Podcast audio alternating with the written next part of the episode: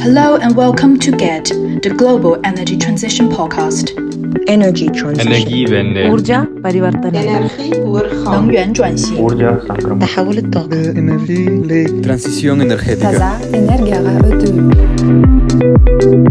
Hello and welcome back to GET, the Global Energy Transition Podcast. My name is Lexi, your host for this week's new episode, and today we're talking about a country that I am from, China. For much of the past few decades, China's growth has been fueled by coal, and when it comes to emissions, China is always put under the spotlight. Being the most populated country and the world's major manufacturer, China is unsurprisingly the largest energy consumer and C O two emitter. And domestically, the smog crisis put millions of Chinese residents' health under threat. The former Communist Party's official Chen Jiping pointed out back in twenty thirteen that environmental issues are a major cause of social unrest. So to mitigate risks of socioeconomic instability, the Chinese government has since then put tackling pollution and promoting renewable energy on top of the agenda. Today, China has gradually become the global leader in energy transition. It has the largest capacity in many renewable energy technologies, including solar, wind, hydro, geothermal, and biopower.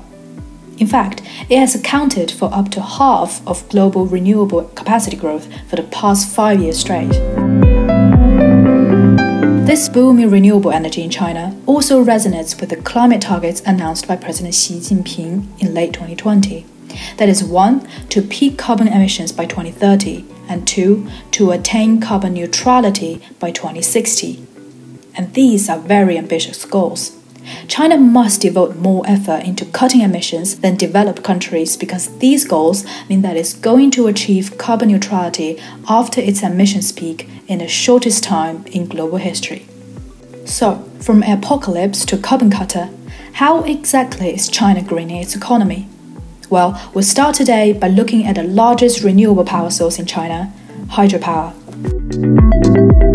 Hydropower is a big industry, and Chinese hydropower companies are leading by far the lion's share of this market, up to seventy percent. Last year, hydro generated almost twenty percent of total electricity in China. If you know a bit about the Chinese culture, you'll probably notice the centrality of rivers in the shaping of China's civilization, its national character, and status society. We've all heard of the Yangtze River, which has long served as China's vital commercial artery.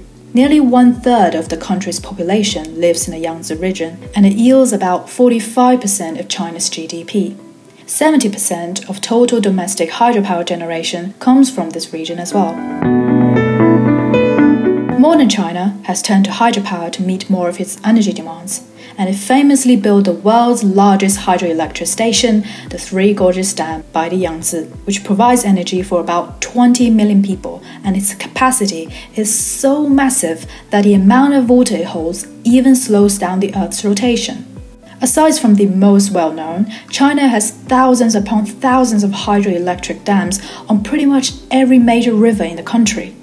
In fact, China has more dams than any other country in the world, and more importantly, a big fraction of those are large-scale dams, which have huge impacts on the environment and the people.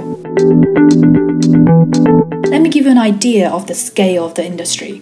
So there are in total about ninety-eight thousand dams in the country, which is roughly the same as the U S, which has ninety thousand. However, when it comes to the number of large-scale dams, China has twenty-four thousand of them, and that makes up for about half of the world's total.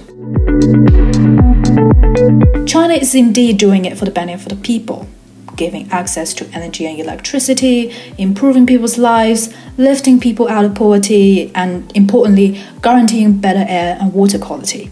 Hydropower is seen as a better solution for producing clean energy, but constructing these dams also comes with significant after-effects, such as massive relocation of people and destruction of natural treasures, et cetera.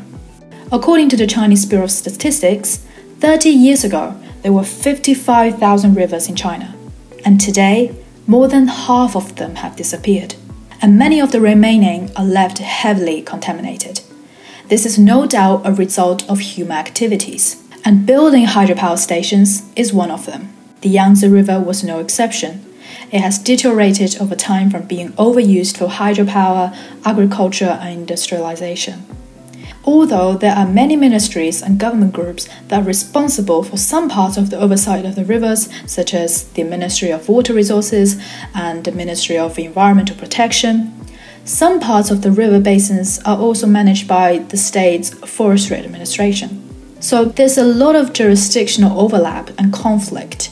It's basically like playing hot potato when it comes to tackling water pollution. So China has been trying to streamline these responsibilities for managing and protecting water, and it seems like they may have found a solution.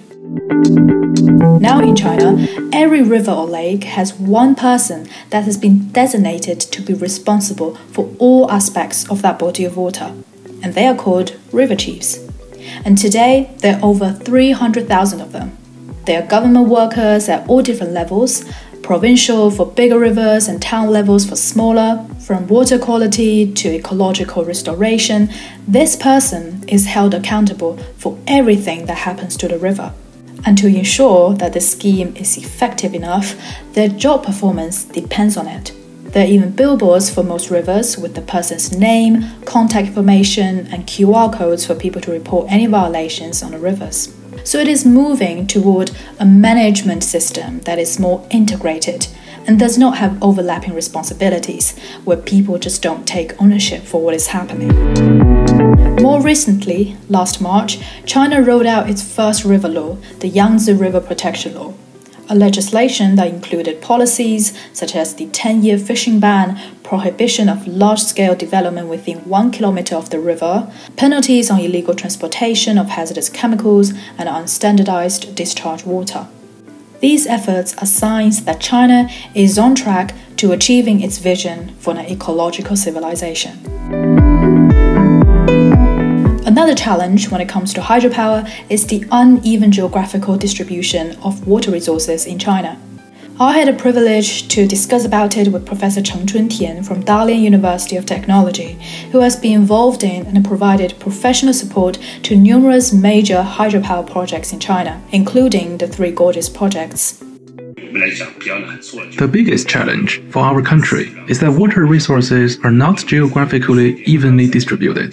Hydropower is concentrated in the western regions, southwestern to be specific. Electricity use is mainly in the mainland and eastern regions, like the Yangtze Delta and the Pearl River Delta. So transmitting electricity from the sending end to the receiving end brings us many obstacles. The complexity of the problem is something we've never seen before. If we divide a country at the Yangtze River, the country's population is roughly fifty-fifty in the north and the south. But more than sixty percent of the country's hydropower resources are concentrated in large river basins in the southwestern regions. There's an overcapacity in those regions, and there are many curtailments, meaning that there's a surplus that just doesn't go anywhere because it couldn't be delivered to where it was needed, like the highly populated megacities of eastern China, like Shanghai and Beijing, thousands of kilometers away. It's indeed easier to just simply burn coal than trying to merge power from renewables with the grid, because they can make the grid really unstable if you don't have advanced control systems. This dilemma has led the Chinese government to invest billions of dollars on a west-to-the-east power transmission project to transmit clean energy to the east using ultra-high voltage lines. This includes a three billion dollars sixteen hundred kilometer line generating a mind-blowing one million volts. These high voltage lines could save the equivalent of more than fifty million tons of C O two emissions every year. But what we need to do isn't just about improving the grid transmission efficiency. It's about improving our power grid. We brought up this idea called cross-regional hydro, solar and wind integration. This is what's happening right now, especially when with the new energy sector expanding. We have strong complementaries between renewable energy sources. For example, you can have both hydro and wind installed in the same area and with large-scale grid integration. When you have excess energy, you can spare it to me, and when you need energy, I'll give some to you. This is one technology roadmap, and there are a lot of people getting their hands on this right now through technological advances and studying the characteristics and possibility of energy integration in each region, as long as grid is powerful enough that can help us with many problems. Another way of ensuring that clean electricity is available when needed is to increase the capacity of storing it. When you further cut down the amount of coal you burn, you need new energy to fill that gap to meet energy demand. The problem we have now is that wind and solar are both very weather dependent. So an idea we suggested is constructing pumped storage hydropower stations in river basins, such as the Yangtze River region. Pumped storage hydropower. It basically pumps water up from a lower to a higher elevation reservoir using excess power when electricity demand is low, and then releases again later to generate electricity when the demand is high. Electricity use is different at different hours throughout the day. Electricity demand usually peaks in the morning from eight to twelve and in the evening from seven to around eleven p m when people get home from work. In the midnight at like one a m, there isn't much electricity used, so at night there's extra thermal and wind electricity which is used to pump the water up. And during the day and evening peak hours, it's then released. It's basically like exchanging one unit of power with one unit of power.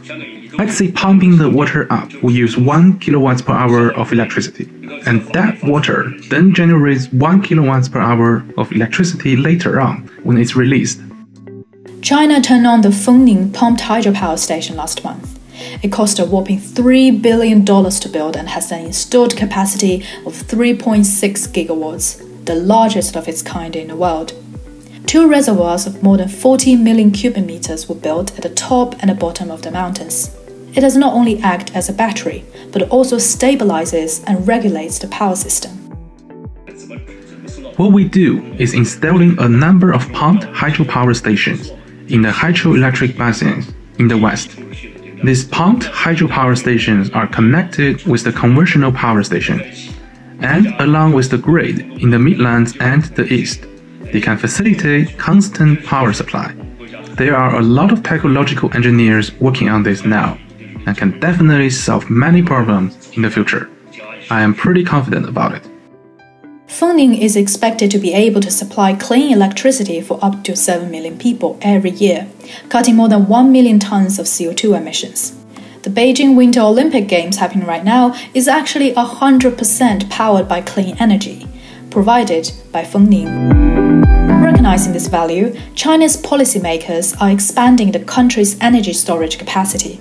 To start, you need to install more of these facilities. Pumped storage hydropower is developing very rapidly right now in China.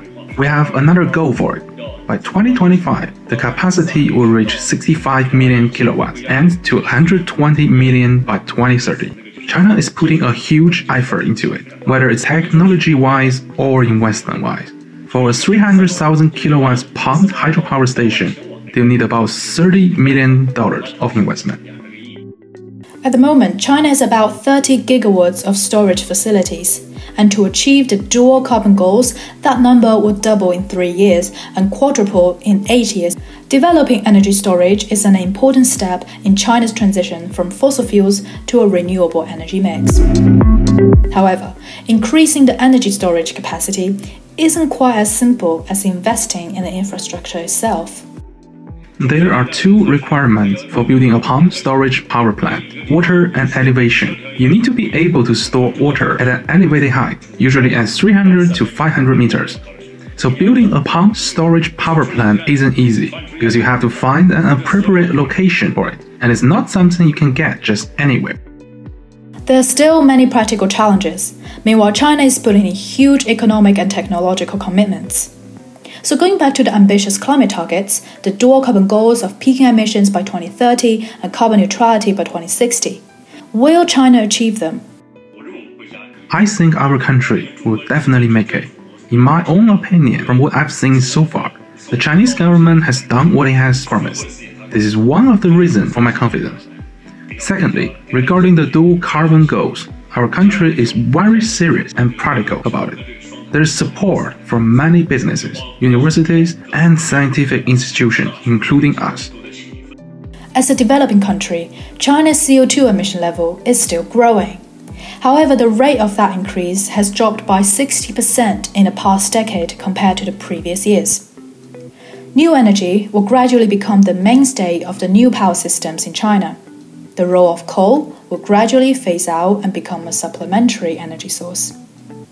China has made massive investments in renewables so far, but the journey doesn't just stop here. We also need to develop new technologies in electrochemistry on a great scale, because there are a lot of concerns over its economy, safety, and reliability, problems we are still tackling with right now. So when we talk about carbon neutrality, if we are determined enough and to make breakthroughs on large-scale electricity storage technology, carbon neutrality will be a lot easier to achieve for all of us, not just in our own country, but also globally. But this is indeed very challenging. It isn't something we can just solve within a couple of decades. To green our future, we need to work collectively. The journey to a sustainable economy is difficult, but it is possible. Although we are part of the cause, we can also be the part of the solution. Thank you very much for listening to G E T. Next week we'll have Xia talking about a new booming renewable industry in China, new energy vehicles. Stay tuned.